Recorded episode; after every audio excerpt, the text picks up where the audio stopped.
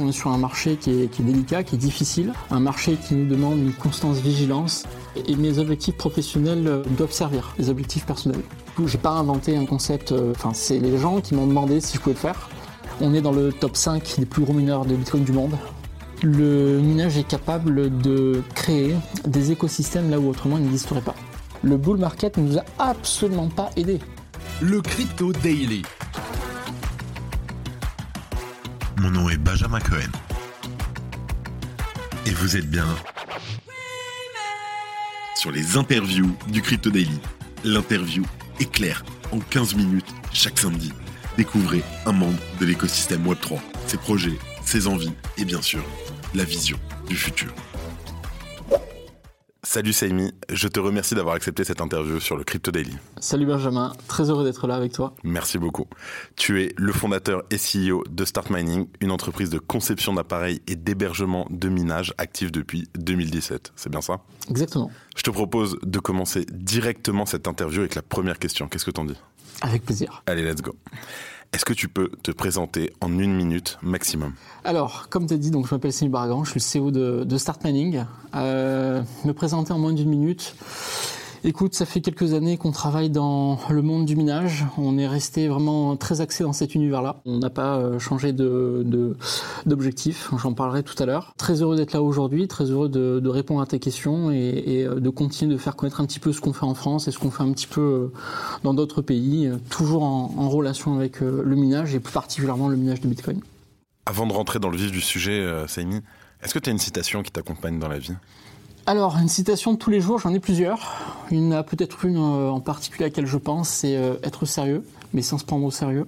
Parce qu'en fait, on est sur un marché qui, euh, qui, est, qui est délicat, qui est difficile un marché qui nous demande une constance vigilance, un sérieux de tous les jours, et à la fois qui, nous apprend l'humilité et qui nous oblige à, reconsidérer certaines décisions, à se remettre en question. On ne peut pas se prendre au sérieux. Euh, voilà, on doit être efficace, on doit être vigilant, mais il faut rester modeste. Euh, et on a toujours à apprendre. Le, marché, euh, toujours et systématiquement, remet en question tous les acteurs. On le voit encore aujourd'hui avec certains qui ont fait faillite. Donc, je pense que la situation va bien aussi avec le moment. Aujourd'hui, quels sont tes objectifs professionnels principaux? Alors, j'ai tout d'abord des objectifs personnels. Euh, et mes objectifs professionnels euh, doivent servir les objectifs personnels. Objectif personnel en tant qu'employeur, c'est euh, d'apporter beaucoup à mon équipe, c'est d'apporter de l'humain. Voilà, vraiment, 10 buts en blanc et en toute transparence, c'est vraiment l'objectif clé. C'est d'apporter quelque chose aux autres parce que je vois pas l'intérêt de gagner de l'argent ou d'avoir de la gloire. Si c'est pour garder pour soi, enfin, c'est pas l'objectif de vie, disons c'est vraiment d'apporter à autrui. Et il faut qu'il y ait cette empreinte euh, et ces valeurs en fait dans l'entreprise et de manière professionnelle. Alors l'objectif professionnel, c'est d'atteindre 1 à 3% du hash rate total de Bitcoin. C'est vraiment la, target. Ok, ok, vraiment, euh, c'est une belle target. Hein, Exactement, mais il y a, y a, une façon de le faire. Il y aurait d'autres façons de le faire, mais je vois pas le sens des choses de le faire euh, en brûlant des étapes ou en brûlant des objectifs au passage, qui sont des objectifs qui doivent servir des valeurs et non pas des intérêts égoïstes, parce que parce qu'en fait on perdrait le sens premier des choses et qui est le sens premier aussi pour lequel euh, j'ai créé au départ Start Mining. J'en parlerai également tout à l'heure. Donc euh, voilà l'objectif. Est-ce que tu peux, pour nos auditeurs, me définir le procédé de mining vraiment en une phrase? Une longue phrase. Bon, alors, euh, pour faire très simple, on va dire qu'on branche une machine un peu spécialisée qui va miner du Bitcoin. Quand on dit que ça mine du Bitcoin, en fait, c'est que cette machine va, va, envoyer des, euh, des, solutions, différentes solutions. Donc, euh, ce sont des solutions qui correspondent à un algorithme, algorithme SHA 256. Alors, qu'est-ce que ça veut dire concrètement? Ça veut dire qu'en fait, cette machine, donc ce ASIC, va tester plein de combinaisons. L'idée, c'est de résoudre des algorithmes pour sécuriser des blocs qu'on va ensuite raccorder à la chaîne de blocs. C'est ce que fait le minage avec, euh, cet algo-là. Une, c'est un hash en fait qu'on envoie. Ce hash-là, c'est une suite de chiffres de 256 chiffres pour être assez précis. Et en fait, euh, en essayant toutes les combinaisons, à un moment donné, on va sécuriser le bloc. Mais une fois qu'on l'a sécurisé, ben, ce bloc contient toutes les transactions qui ont lieu dans le monde en Bitcoin, et ce, dans les 10 minutes, sont raccordées à la chaîne de blocs ce gigantesque livre des comptes publics. Et à partir de là, ça décapsule 6,25 bitcoins aujourd'hui qui sont répartis à l'ensemble euh, de ceux qui minent et qui envoient leur hash au réseau. Je te propose qu'on aille plus en détail sur ton expérience. Comment es-tu passé du monde traditionnel au monde de la blockchain en une longue phrase?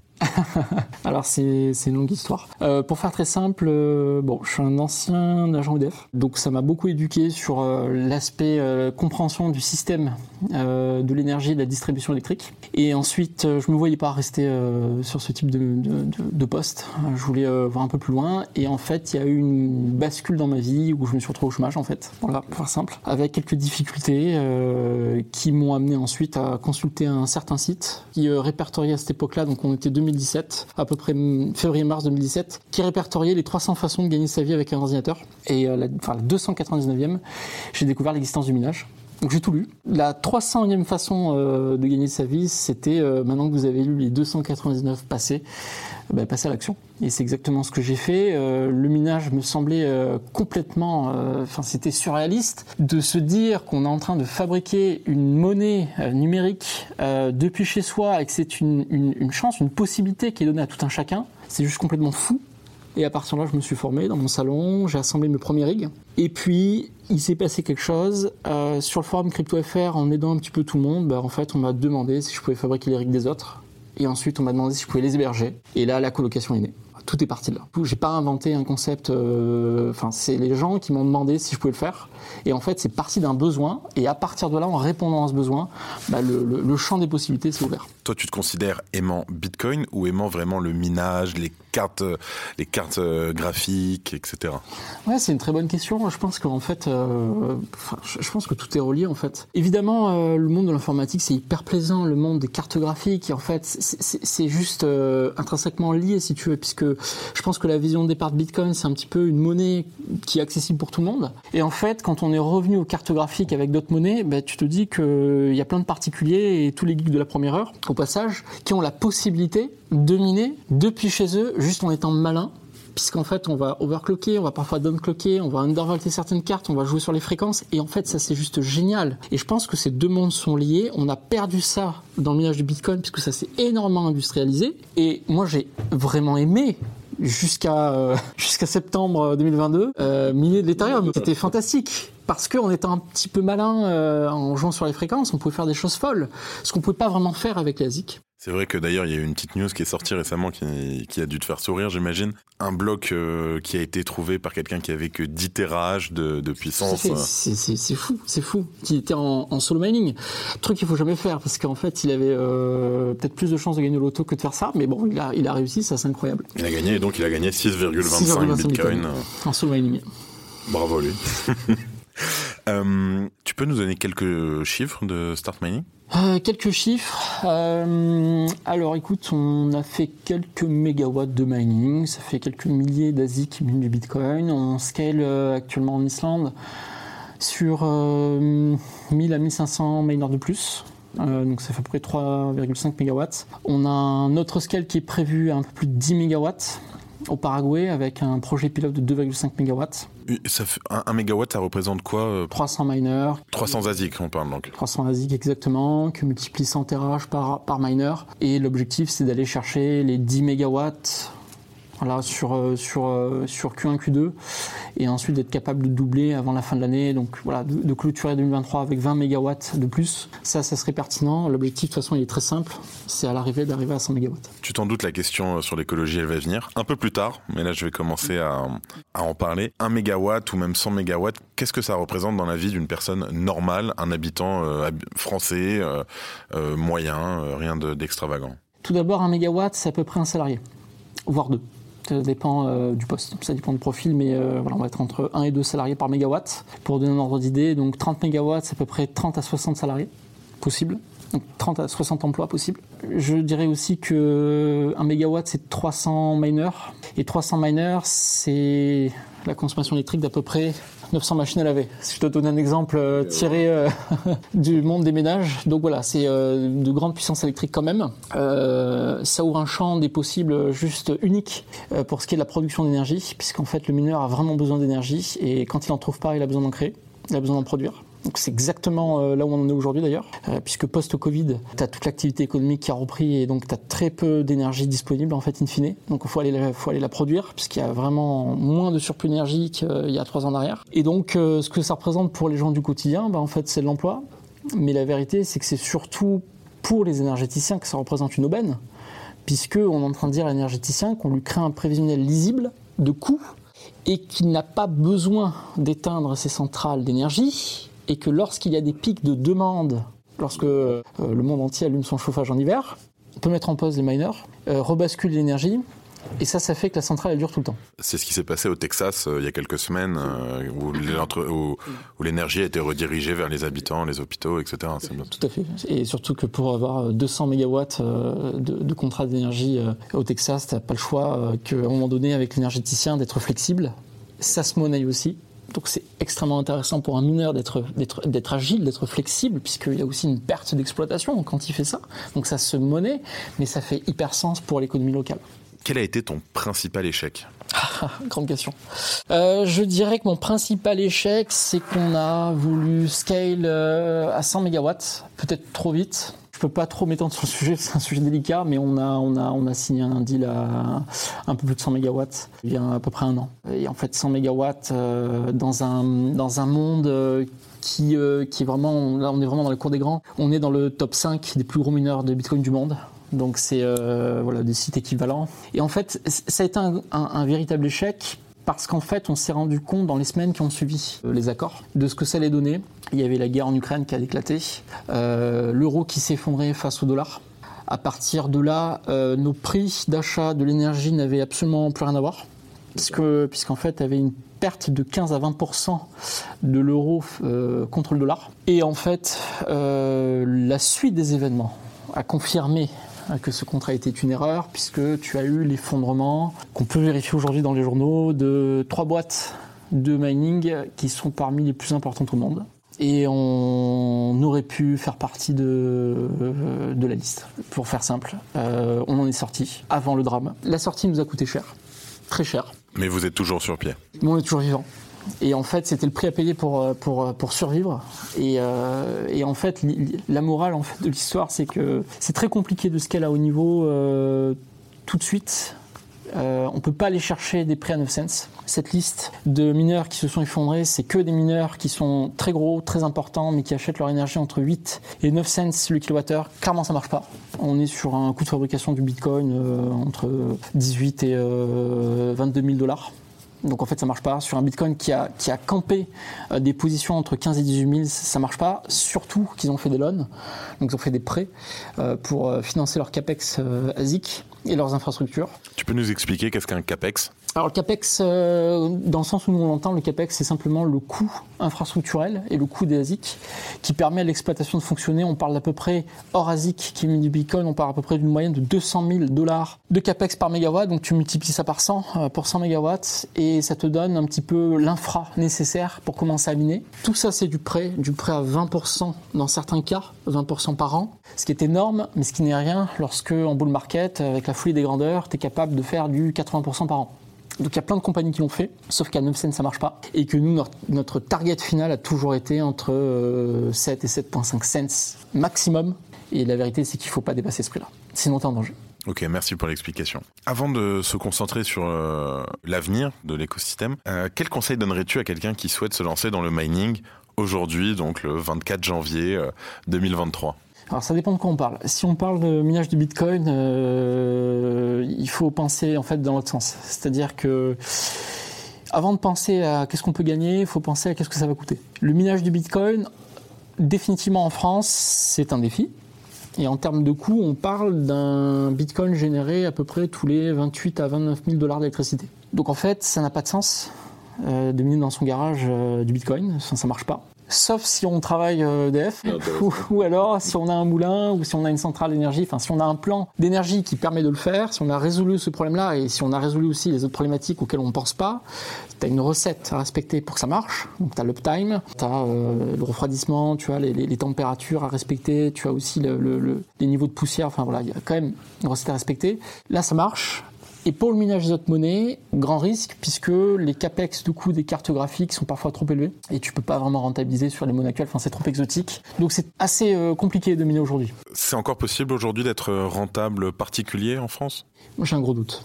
Sauf si tu as un power plan, euh, donc tu as un plan d'énergie qui marche. Euh, moi, j'ai un gros doute là-dessus. Ça peut arriver. Mais la vérité, c'est que euh, c'est le mining qu'on appelle nous en interne 2.0. C'est-à-dire qu'en fait, tu vas confier plutôt ta machine à une entreprise. Donc c'est ce qu'on a fait pendant des années. Hein, c'est du hosting. Comme j'ai voulu le faire il y a quelques mois chez toi.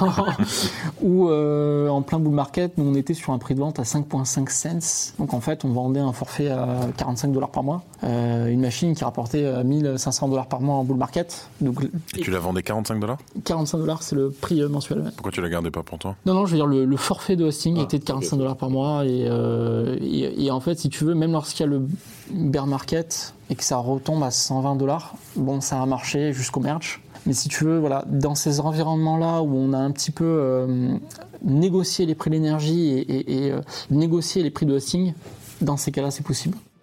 Merci d'écouter le Crypto Daily un des points clés de l'avenir est l'écologie.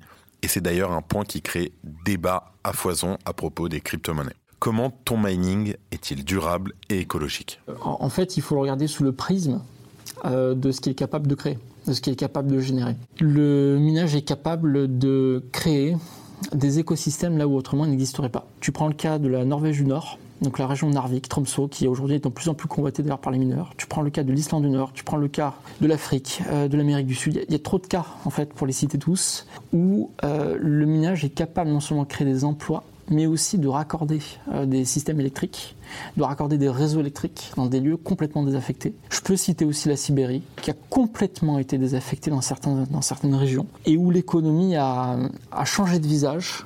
il y a plus de 300 mégawatts là-bas avec euh, des familles qui vivent, avec des industries qui, euh, euh, qui, sont sorties de terre, parce que c'est possible, grâce au minage de, Bitcoin en particulier. Est-ce que c'est durable? Oui, tant que le proof of existe, jusqu'en 2140, oui, c'est totalement plausible. Est-ce que c'est écologique? J'ai envie de répondre oui, pour la simple et bonne raison que miner sur l'énergie renouvelable est plus rentable. Ça coûte moins cher que miner du charbon ou que miner euh, sur du pétrole. Ça coûte moins cher. Et le mineur euh, le plus égoïste du monde, qui cherche la rentabilité sera obligé de faire le bien, puisqu'il va chercher l'énergie euh, renouvelable. Et le plus d'argent possible. Et encore une fois, le mineur le plus égoïste du monde, imagine le pire cliché du mineur, quand il a compris que les surplus d'énergie n'existent plus, va devoir aller produire de l'énergie il n'a pas le choix. Il va financer les fameux CAPEX d'investissement nécessaires pour réparer une centrale hydroélectrique désaffectée ou pour aller construire ce qui n'existe pas. Donc en fait, ce que je veux dire par là, c'est que le mineur n'a pas besoin d'être une belle personne pour faire le bien. Et c'est ça qui est extrêmement intéressant et c'est ça qui fait que tous les intérêts, je pense, sont alignés euh, dans cet écosystème. Comment tu gères le paradoxe entre le mining et l'éco-responsabilité? Est-ce que vous avez, je sais pas, des accords, des, audits? Euh, Est-ce que c'est quelque chose qui se fait dans le monde du mining aujourd'hui? Ouais, c'est une bonne question que tu poses. En fait, j'ai envie de te dire qu'on n'a jamais eu de problème au niveau euh, éco-responsable. Enfin, si c'est le sens, si c'est l'angle de la question, je veux dire pourquoi.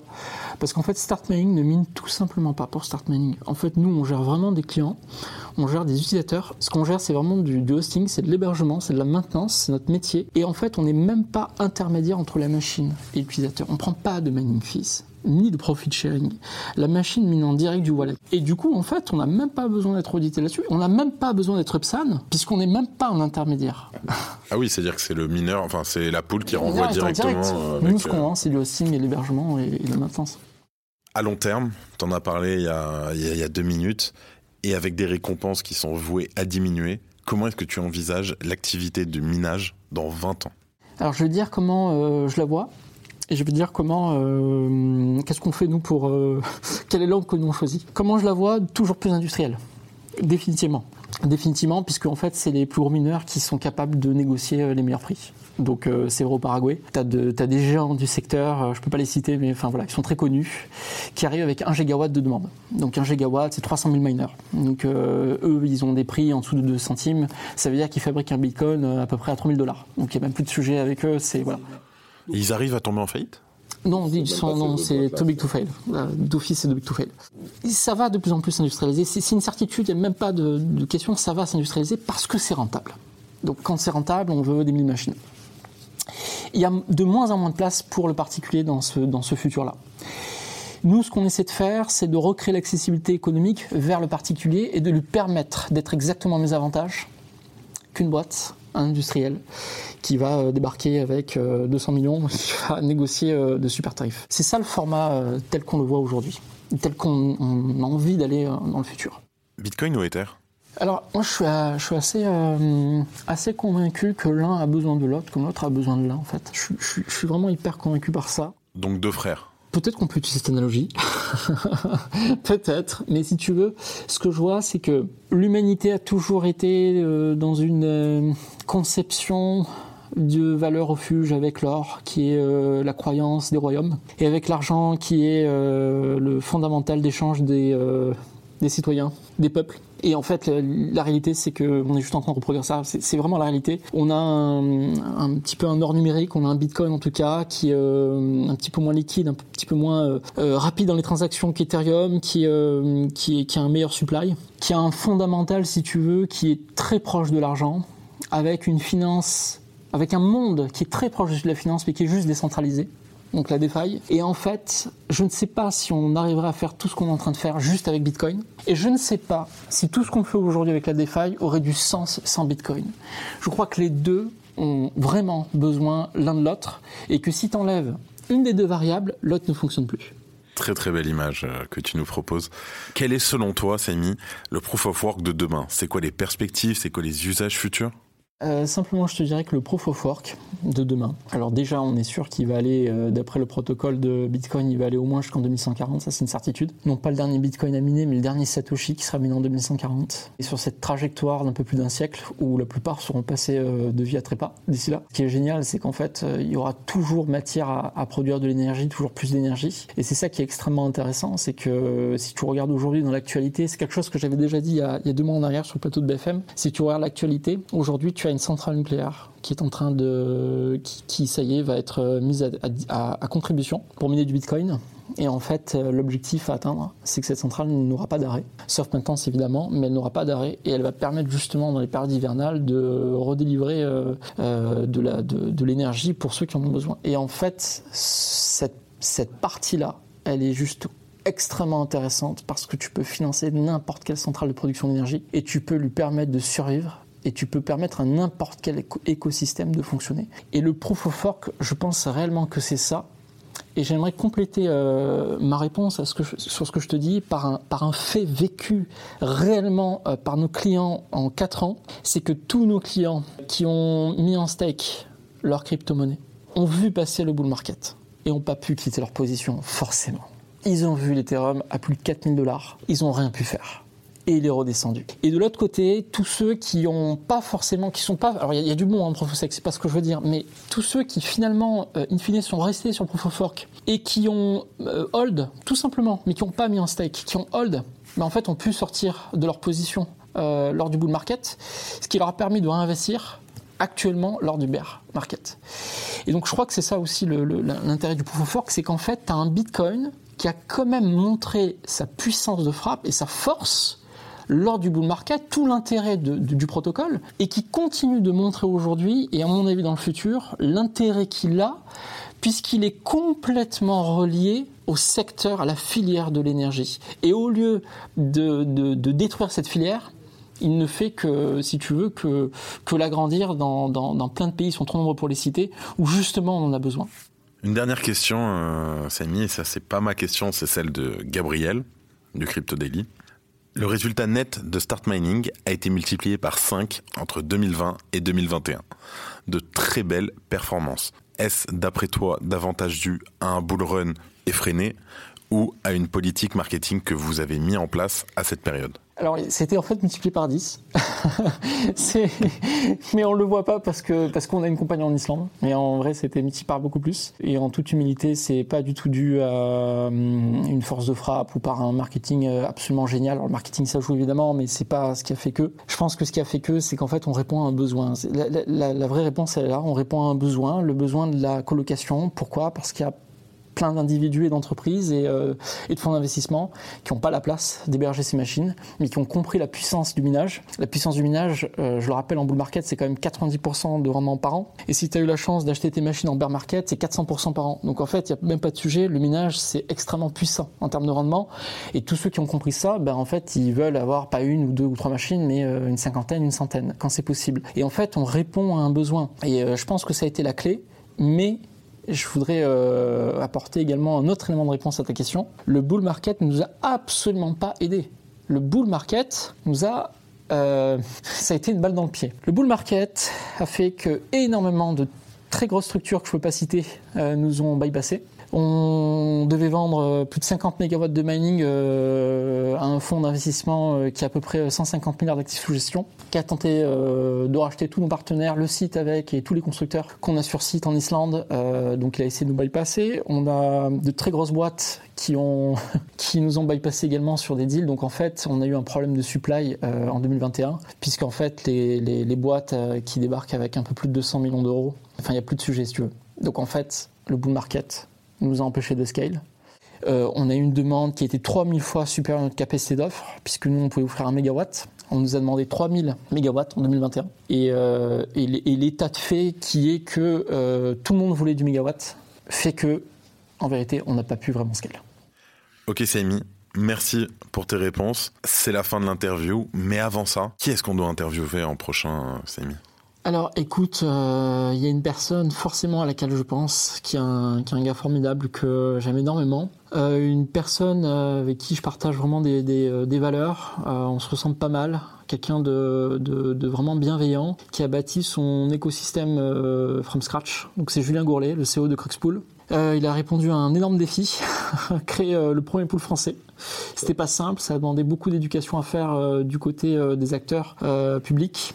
Et donc franchement, je pense qu'en plus en lien avec le sujet euh, d'aujourd'hui qui est le minage, je pense que ça ferait vraiment sens d'avoir une suite avec euh, le monde du mining, le monde des pools, donc le fonctionnement des pools de mining, sachant qu'on on partage vraiment la même philosophie, les mêmes valeurs et, euh, la même vision.